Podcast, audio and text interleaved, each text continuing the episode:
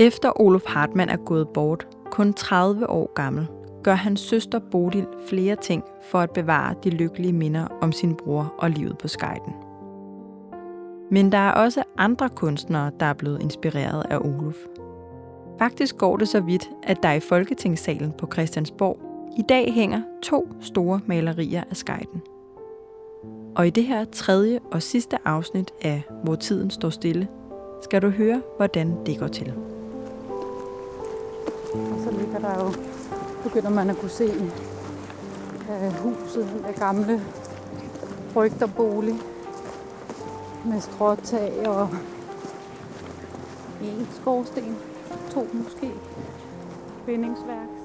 Sammen med museumsinspektør Tine Nielsen fra Bjenke fra Fuglsang Kunstmuseum er jeg på vej ud for at se det gamle rygterhus, som Bodil lavede om til kunstnerbolig som en hyldest til Olof. På et tidspunkt der i, i 50'erne, der laver Bodil det Nærgaard det jo om til en, en kunstnerlegatbolig, hvor øh, kunstnere kan komme ned og bo. Men det kommer vi tilbage til. For før det gjorde hun også andre ting for at ære hans minde. Få måneder efter Olof Hartmanns død, så bliver der arrangeret en mindeudstilling. Det er en kreds af venner, og det er familien, der står bag, og de vil selvfølgelig gerne vise, hvad det er, han har bedrevet kunstnerisk.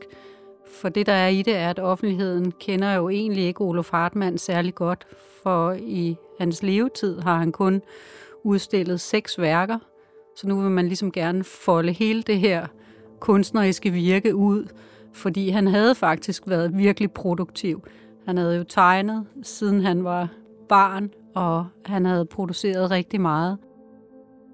Hvis man skal se det i et nutidigt perspektiv, så er der i hvert fald registreret 450 af hans værker i danske museers samlinger. Han lavede jo både maleri, men også grafik øh, og skulptur, så rigtig meget af det er tegninger og grafiske blade. Men det viser jo alligevel noget om, at så er hans virke jo sivet ind i de danske museumssamlinger. Mindeudstillingen bliver fuldt op af et mindelegat i 1911, som familien uddeler til unge kunstnere. Den første modtager bliver Olofs nære ven og kollega Henrik Skovbo, der samtidig lærer Fuglsangkredsen endnu bedre at kende. Og der er ingen tvivl om, at øh, man har øh, altså man har savnet ham, og man har manglet ham. Og det er også sådan, at i årene efter hans død, så kommer hans gode ven, øh, maleren Henrik Skovbo, er faktisk på en del på fuglesang. Så det virker som om, at, at det har også været en eller anden form for en forbindelse til Olof. Bodil har selvfølgelig en finger med i spillet, både hvad angår udstilling og legatet. Men det er ikke det eneste, hun gør. Samme år som Olof Hartmanns mindelegat bliver stiftet, skriver en gruppe nordsjællandske velhavere også under på et papir. De stifter nemlig det, der i dag hedder Danmarks Naturfredningsforening. For som vi var inde på i sidste afsnit, så er naturen kommet i høj kurs. Og den bliver kun mere populær af, at arbejderklassen får flere ferie- og fridage. Tid, som de netop gerne vil bruge i det fri. I 1917 lykkedes det foreningen at få vedtaget en naturfredningslov i Folketinget. Og Bodil står bag en af de første fredninger, nemlig fredningen af skejden. Hvad, hvad, hvad indebærer fredningen øh, på skejden? Øh, fredningen på skejden øh, er øh, heldigvis meget nemt formuleret. Naturvejleder Johnny Messen, som vi mødte i sidste afsnit, kan forklare, hvad fredningen går ud på den går ud på at øh, bevare områdets øh, plante- og dyreliv, som det er i dag. Og som det er i dag, det skal man huske, det var i 1917. Øh, så så øh, det er det udtryk, man skal prøve at bevare hernede. Øh, og øh, det er jo så det, man gør ved at have dyr gående på græs her. Fordi det er dem, der skaber udtrykket, kan man sige. Bodil ønsker at bevare plante- og dyrelivet og landskabet i sin nuværende skikkelse i al fremtid, skriver hun i fredningskendelsen. Hun vil afholde fremtidige ejere fra at spolere stedet. Fordi køerne græsser og på den måde forhindrer strandingen i at blive til rørskov, så spiller de en helt afgørende rolle for at bevare landskabet. Eller det vil sige, den landmand, der sender sine køer derned, spiller en afgørende rolle. At kalde det natur er måske en sandhed med modifikationer. Vi ønsker jo at kalde det øh, natur, men det er jo et kulturudtryk, fordi at det er køer, der græsser hernede, og det er det, der holder det. Med fredningen får Bodil ikke kun sikret egetræerne, ulerne, lægestokrosen, engmyren, kvælderen og alle de andre beboere på skejden. Hun får også sikret sig, at et levende minde aldrig vil gå tabt. Bodils fredning af skejden i 1917 bliver jo også et symbol på hele det liv, der udfolder sig på fuglesang. Fordi friluftslivet er så væsentlig en del af samværet, både med familie og venner, så gør det jo så, at vi kan stå her 100 år efter og opleve nøjagtigt det samme landskab, mere eller mindre, som Olof Hartmann og de andre kunstnere, der færdedes der for 100 år siden. Så på den måde så har Bodil jo bevaret en del af Olof Hartmanns motivkreds. Men en ting er at bevare skejden som landskab og økosystem. Hvad med skejden som motiv i kunsten? Jeg tænkte lige måske, kunne jeg ved godt, det er jo en privat bolig i dag, ikke? Men, Jo. øh, Men øh, altså, man kalder det jo stadig Skejtehuset, og nu er det jo så bare lejet ud til private, øh, der bor her. Men det er sådan ret fint, for det ligger jo lige ind i skældet her ind til, til det fredede. Øh. Ved lågen ind til den fredede stranding i ly af høje træer ligger et stråtægt bindingsværkshus og putter sig. I dag blev huset lejet ud som privat bolig, men engang fungerede det som herregårdens rygterbolig. Her boede den familie, som passede dyrene på strandingen. Men i starten af 1950'erne, få år før sin død, gøre Bodil huset til kunstnerbolig. Skejdehuset det bliver omdannet til kunstnerbolig, sådan så billedkunstnere og andre kunstnere kan komme og få ophold der. Og det er jo selvfølgelig en form for hyldest til øh, Olof Hartmann, fordi han jo blandt andet skildrede skejden så mange gange. Så på den måde så giver man så mulighed for, at nye generationer af billedkunstnere kan komme og opleve det samme, nu fredede landskab, øh, som Olof Hartmann bevægede sig i og skildrede. Ja, så på den måde er det jo ret fint, at man står her, og det stadig er bevaret, og øh, man kan sådan forestille sig, at de forskellige kunstnere har været her og opholdt sig her. De kunstnere, der bor i Skejdehuset, bruger jo selvfølgelig huset som, som en base, kan man sige. Og det ligger jo i skældet lige ind til det fredede område. Så øh, det er jo helt naturligt, at man ligesom går på rov efter motiver øh, i selve skejden på strandingene, stenene, træerne osv. Samtidig så er der også sådan en fællesnævner, at langt de fleste af dem jo selvfølgelig skildrer øh, de der gamle egetræer, 1700-talstræer, der står dernede, og ligesom lægger alle mulige stemninger ind, ind i dem.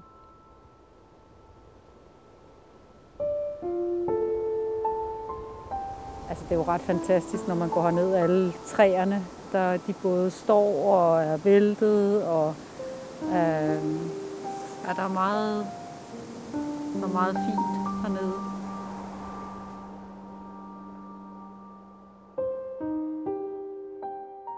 I 1952 slår Skejdehuset endelig dørene op. Arne Johannesen fra København bliver den første kunstner. Arne Johannesen, han øh, både maler, han maler akvarel, og han laver også en række grafiske værker nede fra skejden. Og det, som han øh, lægger meget vægt på, det er det her sådan meget sansede, atmosfæriske. Øh, han har sådan nogle ret fine oliemalerier, som nærmest bare er øh, Øh, dubbede prikker på lærredet i alle mulige forskellige farver, altså hvor man nærmest bliver sådan fuldstændig omslugt af, eller opslugt af sådan et egetræ, eller af bladhang, eller grenværk.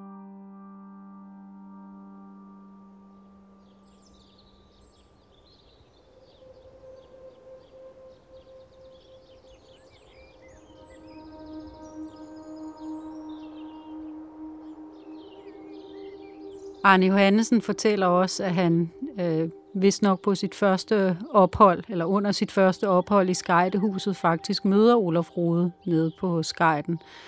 Og han siger, at Rode har ligesom navne til alle træerne, og de står åbenbart og taler om landskabskunsten som genre, og Rode beklager sig ligesom over, at han kan ikke forstå, hvorfor der ikke er flere unge, der vil beskæftige sig med landskabskunst, og det kan Arne Johannesen så heller ikke. Uh, fordi de netop har det der blik på, at man i landskabet jo kan indlæse alle mulige ting, og man kan eksperimentere med de kunstneriske virkemidler på alle mulige forskellige måder. Hvis du kender Olaf Rode, er det måske som Bornholmer maler. Det er i hvert fald der, han bor en stor del af året her i 1950'erne, hvor han maler øens huse og landskaber. Men det østlige Lolland og Skejden især betyder noget særligt for Rode.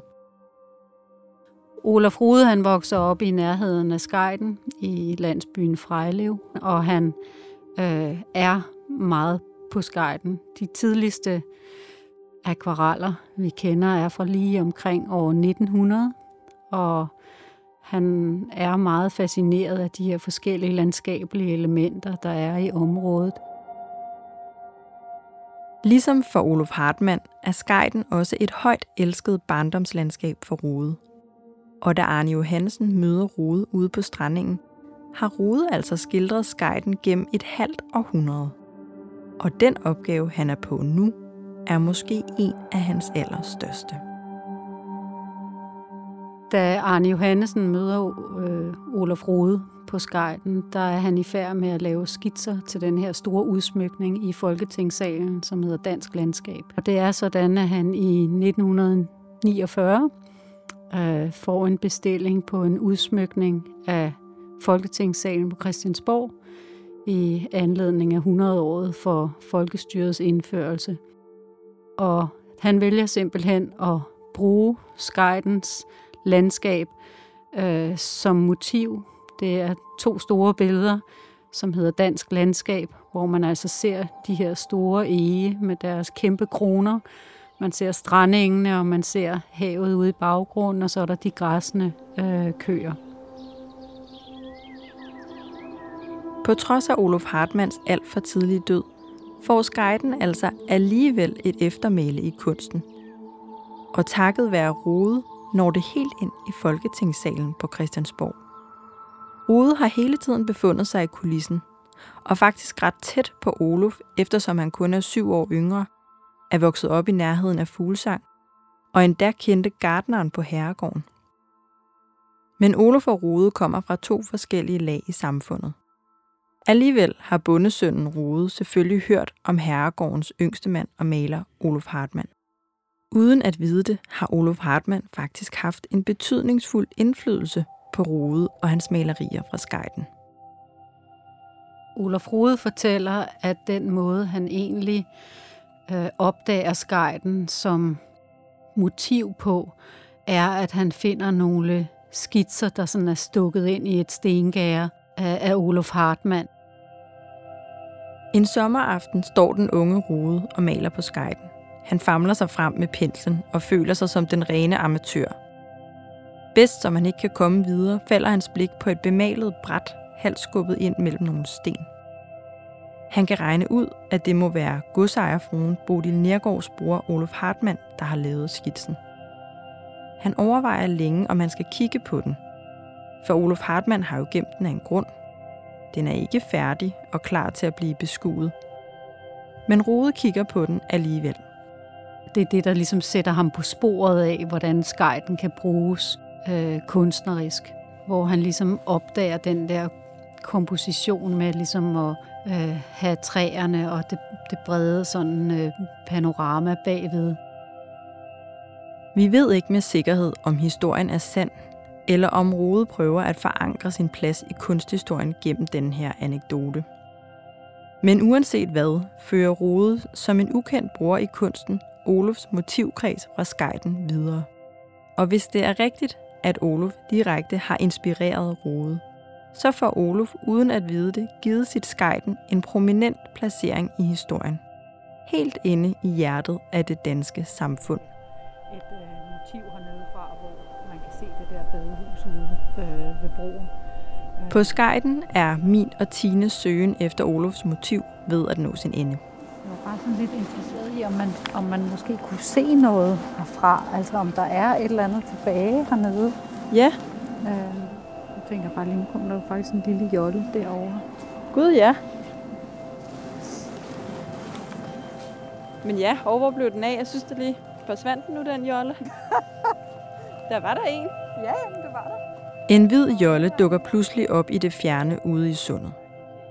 Et kort øjeblik er den væk, som om vi bare har set et fatamorgana anno 1909. Okay, jeg forstår. Altså, fordi der har du, der, der kan var du den se igen. ligesom... Der var den igen, ja.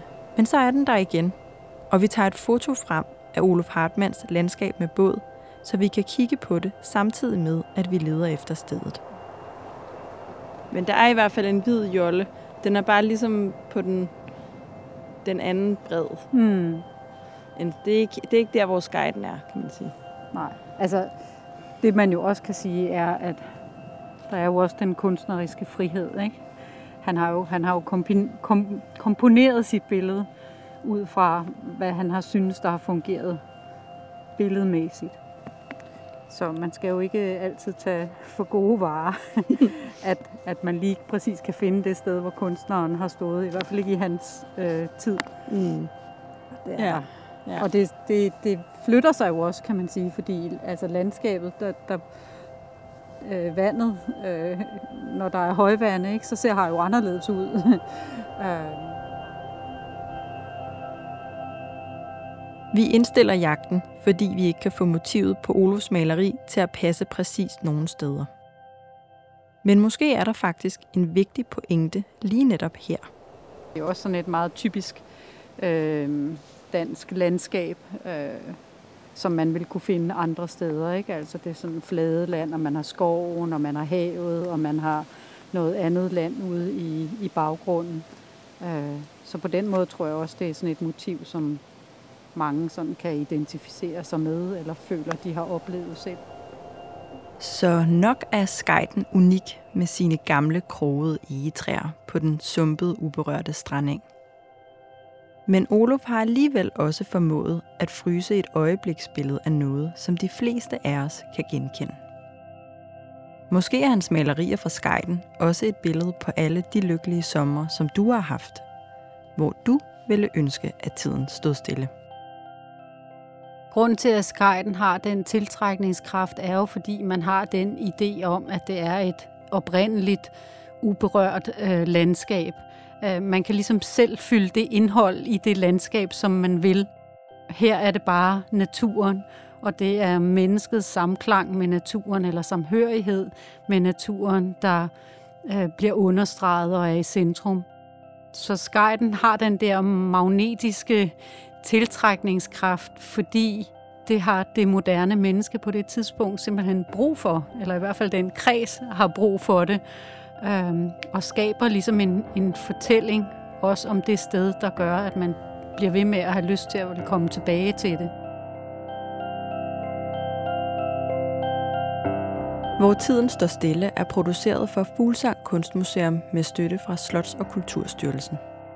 Mikkel Bøgeskov Andersen har stået for lyddesign og musik, og jeg, Louise Trier, har stået for tilrettelæggelse.